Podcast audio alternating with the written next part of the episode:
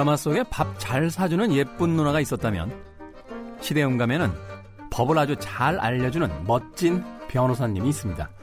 법과 함께 김지영 변호사님 나오셨습니다. 안녕하세요. 네, 안녕하세요. 이번 주에 음악 바꿨어요.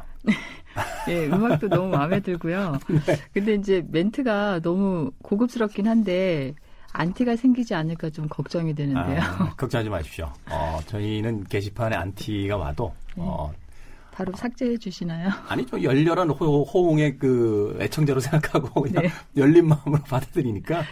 그리고 사실 그 어떤 이야기를 하는 사람이라고 한다라면 반대되는 의견을 가진 사람이 있을 수밖에 없잖아요. 저는 사실 모든 사람에게 좋은 사람이라는 사람은 잘 안 믿는 편입니다. 그 제가 회사 다닐 때요.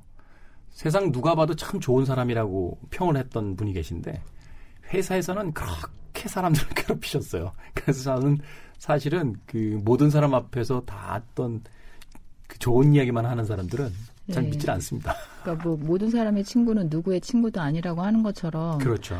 그러니까 연쇄 살인자도 좋아하는 사람이 있고 정말 성인 문자를 갖다 놔도 싫어하는 사람이 있다고 하잖아요. 그거는 이제 그렇죠. 너무 너무 자연스러운 것 같은데 그래도 이제 사람 욕심이 그냥 다 좀 호응해주고 좋아해줬으면 바라는 거죠.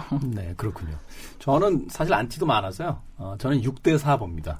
아, 저한테 아, 좋아하는 사람이 6인가요? 네, 아직까지 이제 방송에서 저를 불러주는 이유는 그래도 어, 거꾸로 4대 6은 아니니까 부르지 않을까 하는 생각을 하면서 긍정적으로 살고 있습니다. 네.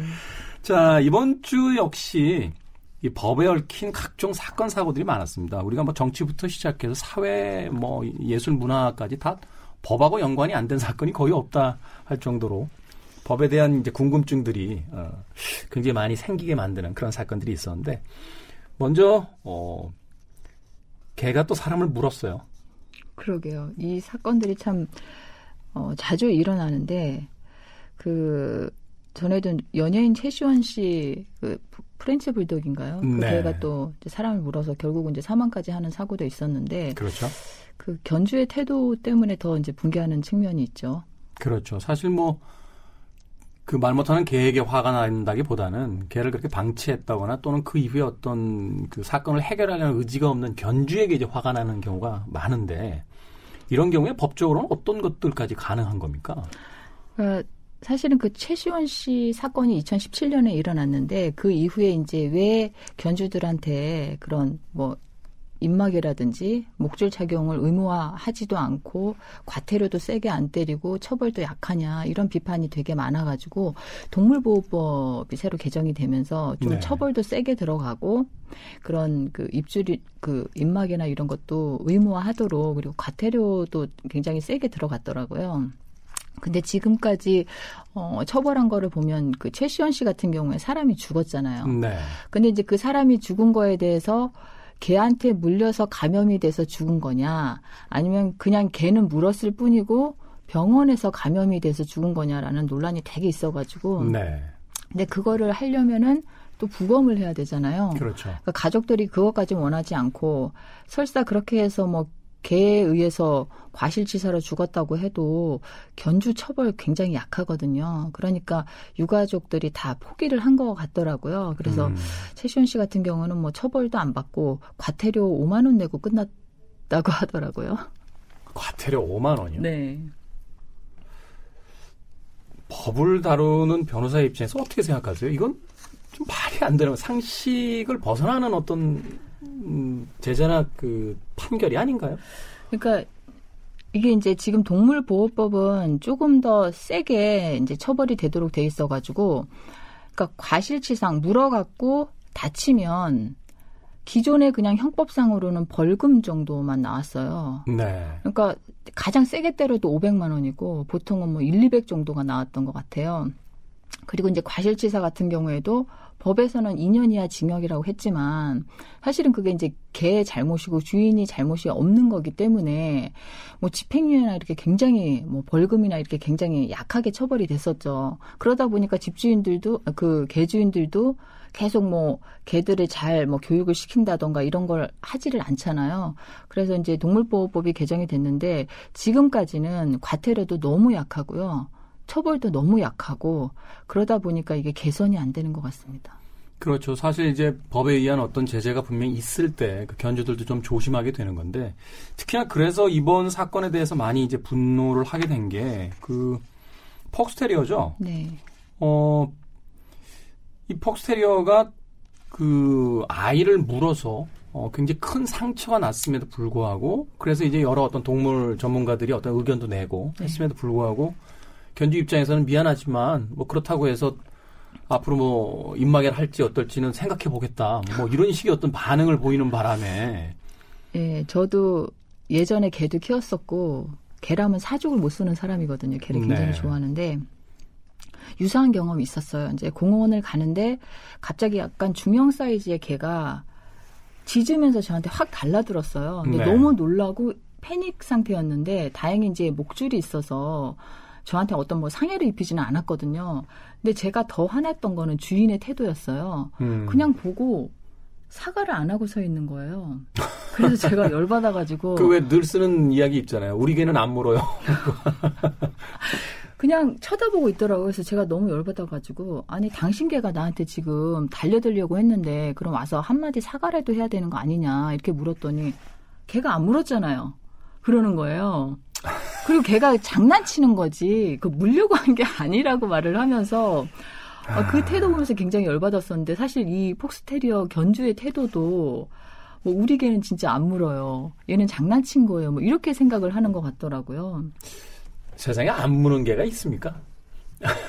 저도 예전에 개를 한번 키웠던 적이 있는데 밥 먹을 때요. 네. 장난친다고 밥 뺐잖아요. 주인한테도 물어요. 예, 저도 그런 경험 많이 했죠. 예. 그러니까 우리 개는 안 물어요라는 이야기도 좀 그렇고 우리가 운전을 할 때도 사실 남의 차선에 갑자기 끼어들어서 뒷차가 받지는 않았습니다만 놀라면 네. 창문이라도 열거나 혹은 비상등이라도 넣어서 미안하다는 사과 표시를 하는데 네. 어떻게 사람에게 그 개가 달려들었는데 견주가 그런 태도를 가질 수 있는지. 근데 더 문제인 건 이 개가 전력이 있거든요. 그러니까 이번에 우발적으로 애를 물은 게 아니라 그 전에도 사람을 다치게 한 사고가 그렇죠. 있었어요. 그래갖고 이제 그 아파트 주민들이 앞으로는 입마개도 착용하고 네가 잘 관리해라. 그래서 약속을 했대요. 근데 그 이후로 뭐 입마개 착용 이런 거 전혀 안 하고 그냥 데리고 다녔던 거죠. 심지어는 뭐 이후에 입마개를 하겠다라는 약속이 아니라 이사를 할 생각이다라는 이야기를 해서 어디로 이사를 가는지 사실 성범죄자 같은 경우는 왜 그 동네로 이사하면 이렇게 오잖아요. 네. 이제는 뭐 강아지도 개도 사람 문개 있는 집 이사 오면 뭐 그런 뭐 안내장이라도 발송을 받아야 되는 건지. 그러니까 동물 등록제를 이제 시행을 하잖아요. 네. 그러면은 그렇게 좀 맹견이나 사고 전력이 있던 개에 대해서는 좀 주변의 주민들이 알 수 있도록 해줘야 될 것 같아요. 왜냐하면 아이들은 정말 무방비 상태로 당할 수가 있어서 너무 위험하잖아요. 근데 맹견을 아파트 문화가 거의 그 주류를 이루고 있는 우리나라에서 이렇게 네. 막 허가를 해줘도 되는 겁니까? 그러니까 보통은 맹견 같은 경우에는 일단 뭐 교육을 시키도록 하고 독일 같은 경우에는 입양하기 전에 교육을 시키도록 하고 그러니까 교육을 시켰다는 뭐 증서나 뭐 이런 게 있어야 된다는 거죠. 그렇죠. 입양을 하려면. 그렇죠. 그리고 이제 뭐 정기적으로 또 그런 본능이 나오지 않도록 교육을 시키고 당연히 뭐 입막이나 이런 거는 시키는 거고 과태료도 되게 세고 만약에 한 번 사고가 있었는데 주인이 제대로 조치를 못해서 두 번째 사고가 나면 뭐 징벌적 손해배상이라든가 이렇게 굉장히 엄하게 처벌을 하거든요. 그러니까 징벌적 손해배상이라는 거는 그 말하자면 그그 손해배상이 굉장히 센 거죠. 그렇죠. 어. 예를 들어서 내, 어, 내가 내 뭐, 개가 네. 네, 사람을 물어가지고 뭐 치료비나 위자료 해서 천만 원 나왔다고 해도 얘는 이 개는 원래 그런 개였는데 당신이 관리를 잘 못했으니까 고의나 악의가 있다고 봐가지고 막 세 배, 네 배 이런 식으로 삼, 사천만 원 그건 민사상의 이제 징벌적 손해배상인 거고 네. 형사처벌은 또 따로 받아야 되는 거죠. 아. 이번 경우에는 민사뿐만 아니라 형사로서는 그 법률적으로 적용이 안 되나요? 과실치상이 되는데요. 네. 어, 기존에 쭉 그 법원에서 판단 내린 예는 벌금 정도로 그치거든요. 그러니까 그 민사상으로 손해배상 청구는 또 따로 해야 되는 거죠. 법을 바꿨다라고는 하는데 실효성이 거의 없다라는 생각이 드네요. 그리고 그 기사를 보니까 이제 몇몇 종류 이외에는 이제 민막에도 네. 그 의무적인 게 아닌 거로 되어 있는데. 그러니까 네 맞아요. 동물보호법을 보니까 뭐 핏불이나 이런 몇 개 종류가 맹견으로 분류가 되고 폭스테리어는 안 들어가는 걸로 보이거든요. 그래서 솔직히 맹견의 범위에 안 들어가는 애들도 그 뭐 덩치가 크다거나 잘 교육이 안 되면 얼마든지 사람을 공격할 수, 수, 있는 거고요. 네. 근데 가장 지적이 되는 게 공원 같은 데서 좀 단속 인원이 있어서 입마개를 착용하지 않, 않는다던가 이러면 바로 과태료를 부과하고 해야 되는데 단속 인원이 거의 없다시피 하다 보니까 제가 든 생각은 개파라치처럼 그냥 공원하는 사, 공원에서 있던 사람이 뭐 누가 맹견이나 큰 개를 데리고 다니는데 그런 조치를 안 했다 그러면 바로 신고를 해서 과태료를 부과할 수 있도록 그렇게 하면 어떨까 싶어요. 그러면 뭐 저도 사실은 이제 강 쪽에 있어서 집이 그 가끔 그 한강 둔치 쪽에 나가 보는데 그 아이들 뛰놀거든요. 근데 거기 큰 개들 데리고 이렇게 산책하시는 분들 계시고 또 작다라고 해서 목줄 없이 데리고 나오는 분들도 꽤 네. 많으신데 단속 인원을 아무리 쳐다봐도 없어요. 네.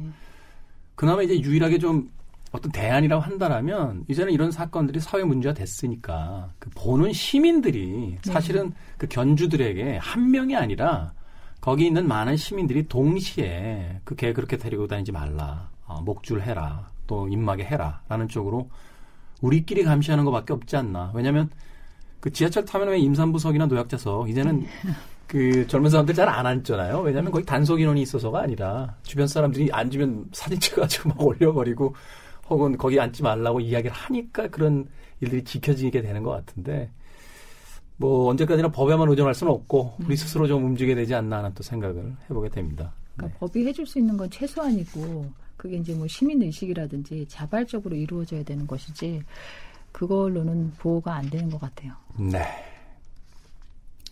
언제부터 이 개가요 과시용이 돼가지고 어, 남의 시선을 또 은근히 즐기는 것도 같고. 개가요?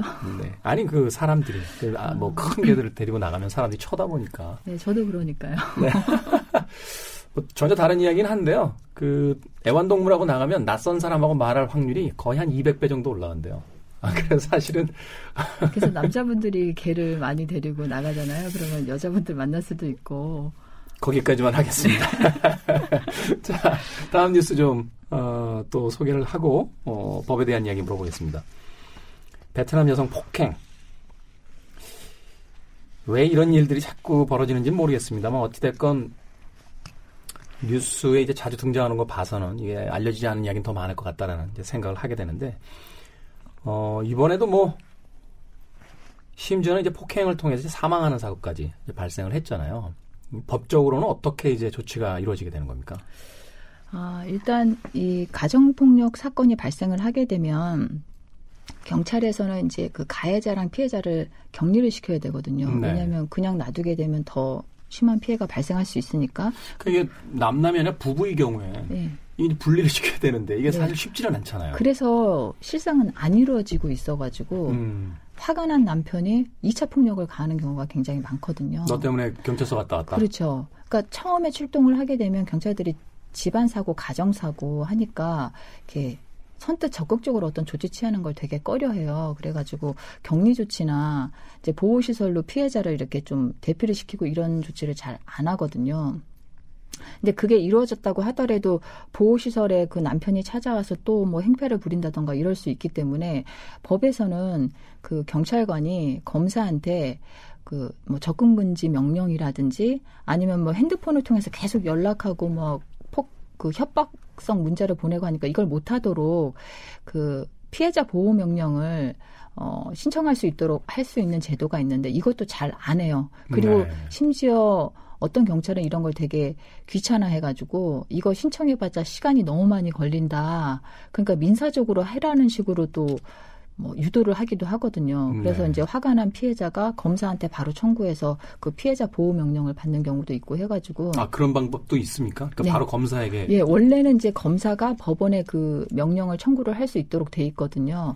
근데 이제 당연히 경찰에 먼저 신고가 들어가니까 경찰이 검사한테 청구를 해주고 검사가 다시 이제 법원에 청구를 하면 되는데 이게 이제 경찰이 그거에 대해서 막 귀찮아하거나 그런 유보적인 태도를 취하게 되면 검사한테 바로 청구를 하면 나옵니다. 제가 잘은 모르겠습니다만 그 법률 전문가가 아닌 사람이 법적 조언을 할 때 그 변호사법 위반이 되잖아요. 네.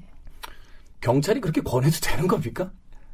어떤 말하자면 어떤 상황이 벌어졌는데 네. 당신 뭐 고소해봐야 오래 걸리니까 고소하지 말고 두 분이서 알아서 잘 해결해라. 근데 뭐 합의 유도하는 거는 뭐 일상 다반사로 있는 것이고 그러니까 그 합의 유도라는 게 참 저는 좀 낯설게 느껴지는 게 음. 외국 경찰들도 그런 일들을 하는 건지 왜 네. 피해자와 피의자가 있을 때 네. 그 피해자의 어떤 의견이 중요한 것이지 그 자리에서 이거 당신 고발해봐야 별 징계 안 먹으니까 합의해라라고 종용하는 게 경찰의 주 업무인지에 대해서 한번 당연히 주 업무는 아니죠. 근데 네. 피해자도 그렇고 더군다나 피해자 입장에서는 의릴 수밖에 없잖아요. 경찰이 잘 수사를 해줘야 되는데 네. 만약에 이제 경찰이 그렇게 권유를 했는데 나 안 하겠다 그러면 나한테 불리하게 수사가 될 수도 있는 거고, 그러니까 지금 말씀하시니까 생각나는 게 있는데 이 가정 폭력에 있어서 가해자가 피해자를 그러니까 상호 폭행이라고 그렇게 주장을 하는 경우가 또 있거든요. 일종의 정당방이다. 때려서 당연히 때렸다. 내가 누가 나를 때리는데 내 입장에서는 밀 수도 있고 막을 수도 있고 그런 소극적인 공격을 할 수 있는 거잖아요. 아니 당연하죠. 근데 그거를 그 가해자가 어 나도 부인이 나 핥혔어, 나 밀었어, 폭행당했어 이러면서 쌍방 폭행- 쌍방으로 고소하겠다. 예 그러면 경찰은 아 당신도 뭐 피해자이긴 한데 또 피해자이면서 동시에 가해자다 폭행죄로 지금 고소가 들어왔으니까 서로 골치 아프니까 그냥 합의하시죠. 이렇게 또 사건이 이상하게 흘러가거든요. 그래서 제 생각에는 이런 쌍방폭행이라고 하지만 이건 하나는 피해자가 하는 행동은 사실은 정당방위잖아요. 그러니까 그거를 좀 가정 폭력에 있어서는 정당 방위를 좀 느슨하게 좀 넓게 인정을 해주면 안 될까. 이게 악용하는 사례가 많으니까요. 그렇죠. 사실 우리나라가 이제 정당 방위를 인정하지 않기 때문에 그 몇 년 전에 사건이 있었죠. 집에 침입한 그 강도를 어 저항 과정에 살해했는데 네. 그 형벌을 이제 받아야 되는 이런 아이러니한 상황이 벌어지기도 했었는데 가정에 있어서만큼 사실은 이제 남자 여자라는 이렇게 물리적인 강자와 약자가 분명하게 구분이 되니까 그 부분에서만큼은 좀 특별법이라든지 뭐 이런 부분을 통해서 좀 인정해 줘야 되는 게 아닌가라는 저도 생각이 드네요. 네. 그래야 좀 더 피해에 있어서 적극적으로 고발할 수 있고 또 보호받겠다라고 하는 그 행위들이 나타날 텐데 네. 이게 더군다나 이제 문제는 이제 그 외국인 여성이기 때문에 뭐 이 케이스도 거기에 관련되는 건지 모르겠습니다만 이게 남편하고 이제 싸움이 난 뒤에 말하자면 이혼이라든지 어떤 법적 절차를 하게 되면 네. 뭐 시, 시민권이라든지 이제 그 영주권 자체가 이제 취소되는 경우가 이제 생긴다. 근데 지금 이게 약간 사건이 어, 처음에 이제 그냥 일방적으로 이주 여성이 폭행하는 피해자라는 이제 그런 관점에서 약간 부- 관점이 변화가 된 것이 아, 이 여성이 그러니까 오랫동안 이 남자랑 살면서 오랫동안 구타를 당한 게 아니었고 그러니까 6월 달에 혼인 신고를 하고요. 그리고 이제 7월 초에 이제 한국에 들어왔다고 하더라고요. 네. 그러면 사실 같이 산 기간이 얼마 안 되네요. 얼마 안 되는 거잖아요. 근데 바로 카메라를 뭐 하여튼 설치를 해서 폭행하는 영상을 하여튼 증거로 만들고 그리고 이제 이 사건이 터지자마자 어, 자기는 아이의 양육권을 가지고 한국에서 살고 싶다. 그리고 이제 베트남에 있는 어머니를 데려오고 싶다. 이렇게 얘기를 하니까 네. 네티즌들이 또, 또 초기 발동을 한 거예요. 근데 저도 약간 좀 이상하다는 생각이 든 것이 가정폭력 피해자들 저도 상담을 해보면 몇십 년을 맞고 사셨어도 증거 수집할 생각을 못 하시거든요. 그 일종의 저 뭐라고 하죠? 저이그 일종 최면처럼 이렇게 자, 그 잡힌다며요. 예, 어. 그러니까 그 계속 그 가정 폭력을 오히려 심하게 당하시는 분들이 증거 수집하거나 이런 생각을 못할 정도로 되게 공포에 떨고 패닉에 떠는데 이분은 너무도 침착하게 어, 카메라를 설치하고 더군다나 외국인 여성분인데 그 바로 뭐 이혼을 하겠다. 그리고 내가 여기서 내 자식과 살겠다 이런 말들을 하는 게 그렇게 순수하게만은 보이지 음. 않더라고요. 그러니까 네티즌들도 의심하는 부분이 그것이고 그러니까 그 외국인들이 이제 체류 허가 연장 신청을 할 때 보통은 이제 이혼해서 들어오게 되면 그 1년 정도의 체류 자격이 주어지거든요. 네. 근데 이제 그 과정에서 만약에 아, 이혼을 아, 결혼해서 들어오면 그렇죠. 네네. 그러면은 체류 자격이 주어지는데 이렇게 이렇게 이혼을 했을 때 가장 많이 문제가 되어지는 게 한국인 배우자 가 귀책 사유가 너무 커가지고 이혼을 한 거다. 네. 내 잘못이 아니다. 이게 입증이 되면 계속 체류를 할 수가 있거든요. 음. 그러니까 여기서도 문제되는 게 그건 것 같아요.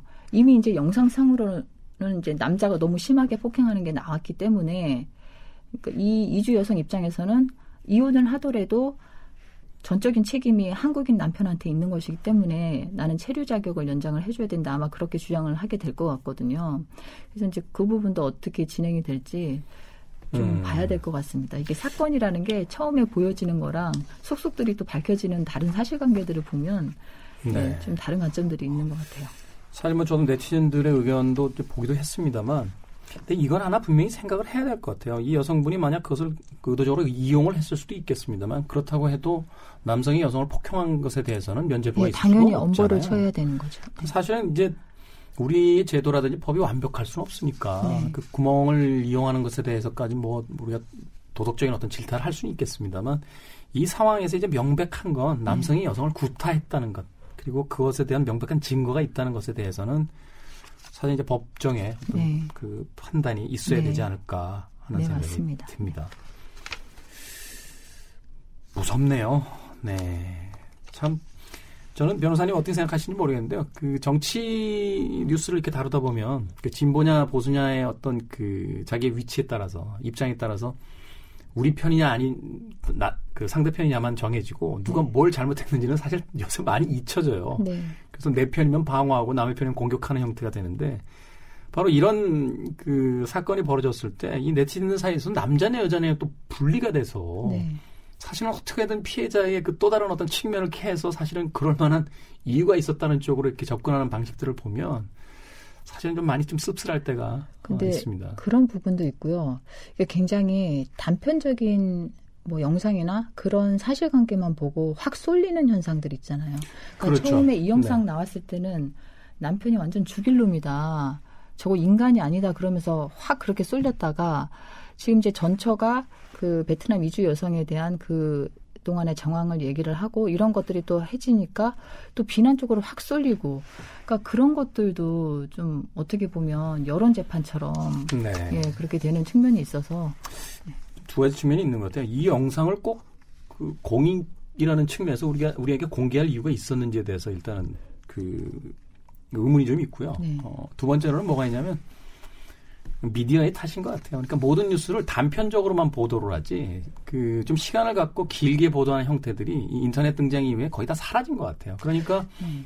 오늘 내일 모레 네. 새로운 사실이 등장할 네, 때마다 네, 그 뉴스에 따라서 사실은 이제 그 변해가는 어, 어떤 여론도 당연히 그 뉴스가 그렇게 자극적으로 등장했는데 그 여성이 그렇게 맞는 걸 보면서 그래도 좀 뭔가 다른 이유가 있겠지 기다려보자 이렇게 생각할 수 없잖아요.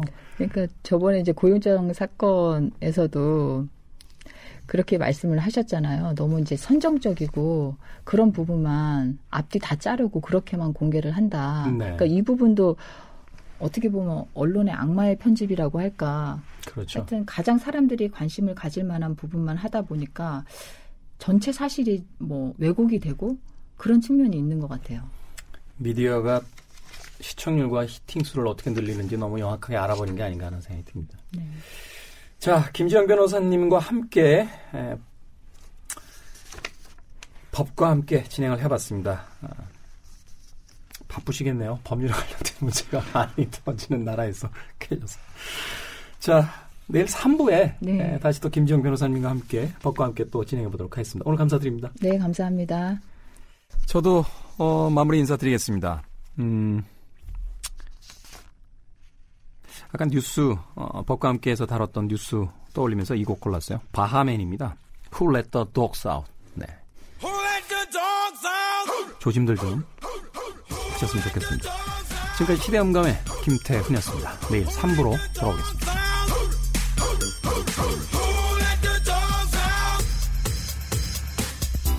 was nice, the party was pumping.